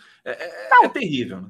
Eu acho que tem que proteger o produtor agrícola familiar, entendeu? Porque ele não é comparado ao latifundiário que produz soja em milhares de hectares, que aumenta a produção de emissão de gases do efeito estufa por conta da pecuária. Eles não sabem nem descartar as embalagens de herbicida, como é que se diz? De agrotóxico. Agrotóxico. E aí polui mais ainda a terra. Então, claro que se for para colocar uma proteção para o pequeno agricultor familiar, é óbvio que eu sou a favor, mas isso é residual. A gente tem 50% da terra agricultável do Brasil na mão de meia dúzia de latifundiários, de proprietários de terra que nunca plantaram nem aquele feijão no algodão da escola que a gente faz, que exploram trabalho análogo à escravidão nas suas propriedades e não têm elas desapropriadas, porque ficam fingindo que foi terceirizado, botando a culpa no estagiário. Esses caras são assassinos, estupradores, escravocratas em massa. Não é do tiozinho que tem 2 hectares e que planta feijão e milho e que vai junto com o filho fazer a colheita que a gente está falando. Esses, óbvio, que tem que ser protegidos, mas pode ser em outra lei. E não é o marco temporal que vai resolver esse problema, né, dos pequenos agricultores. Agora, os grandes agricultores, eles têm que responder pelos crimes, eles são grileiros, eles assassinaram famílias leutorarado, né, que é uma história sobre isso, sobre trabalho na escravidão, latifundiário, como é que é a relação do dono do filho, do subgerente, do não sei quem que vai lá explorar as famílias, que não paga salário. né, é um regime entre a servidão feudal e a escravidão quando foi legalizada. Então, a gente não pode admitir essas pessoas querendo determinar o destino do Brasil, e isso é o cúmulo do absurdo, e ainda bem que o STF enterrou essa tese ontem. É o cúmulo do absurdo você querer tratar como refugiados os indígenas que estão aqui há milhares de anos e tratar o invasor como o legítimo dono da terra e botar um marco temporal para dizer, não, a partir daqui os indígenas vão ser tratados como refugiados se eles quiserem de volta a terra que foi tirada deles. E os invasores vão ser tratados como os verdadeiros donos da terra. Isso é inaceitável. E aí, de novo, um monte de homem branco, muitos deles que a grande maioria nunca deve ter visto uma terra indígena na vida, nunca tem a menor ideia de como é que funciona a cultura dessas pessoas, que são as pessoas, família tradicional brasileira, vai ter uma mulher indígena, um homem indígena, pode ter mais de um homem, mais de uma mulher, vai ter uma aldeia com um monte de criança, entendeu? Não é família tradicional brasileira, jamais será uma família cristã de pessoas brancas com homem, uma mulher e filhos, né? Elenira Vilela, olha, como prometi, conforme prometido, eu vou colocar um girassol no seu cabelo. Um girassol. Um girassol no seu cabelo.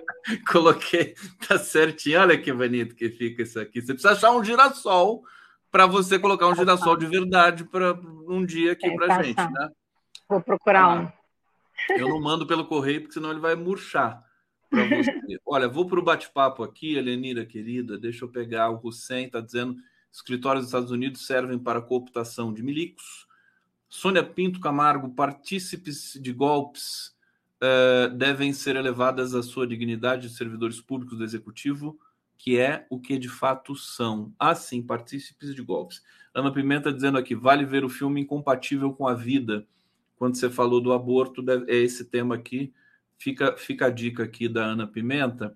Elenira, vamos falar. Você tinha me... Primeiro, dá um abraço para o Marcelo Auler, que está nos assistindo. Beijo, Marcelo. Está mandando um beijo para você também, Elenira. E ele que trouxe a sigla da ANMIGA, né? Que é essa entidade importante que você mencionou aqui. Você falou sobre taxa de juros por dia da pessoa com deficiência. É isso mesmo? Eu não li errado? Eu escrevi errado, que eu escrevi completo. Não, são dois assuntos diferentes. São dois assuntos diferentes. Reduziu essa semana e o dia da pessoa... Faz sentido a pessoa com deficiência não pagar juros tão altos, mas... Inclusive. O que é? Explica pra gente, nós temos 3 minutos, querida. 3 minutos, então vamos em 3 minutos. Eu vou priorizar o Dia Nacional da Luta da Pessoa com Deficiência, que foi ontem. A gente tem mais ou menos... uma comunidade de 10 milhões de surdos no Brasil e alguma coisa em torno de 30 milhões de pessoas com deficiência, sendo que todos nós, em algum momento, poderemos nos tornar temporariamente ou definitivamente pessoas com deficiência. Eu fui temporariamente, por exemplo, uma pessoa que não podia andar, que andava de cadeira de rodas, foi atropelado, quebrei as 2 pernas. E isso significa a gente entender que a gente não pode separar a sociedade dessas pessoas. Então, a gente tem que enfrentar o capacitismo, que é o nome da forma de opressão, que coloca as pessoas com deficiência à margem da sociedade. A gente pode lembrar, por exemplo, que as primeiras pessoas que o nazismo assassinou em massa foram as pessoas com deficiência e os comunistas, né? Então, a gente está falando de um histórico social de colocar à margem, ou de oprimir, ou de impedir que essas pessoas sejam sujeitos da sua história e tenham acesso a todos os direitos que as demais pessoas têm.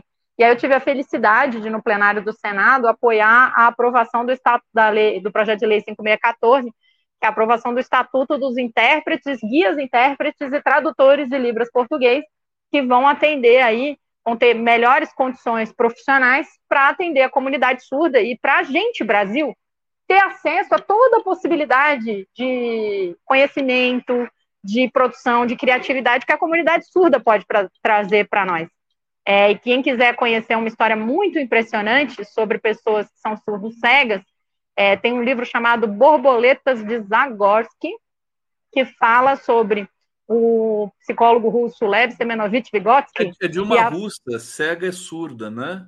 Exatamente, a história de uma russa cega surda, que quando o Vygotsky trabalhou com o olhar que hoje todo o movimento das pessoas com deficiência fala, que é você tem que olhar a pessoa com deficiência não a partir da deficiência, mas a partir da pessoa.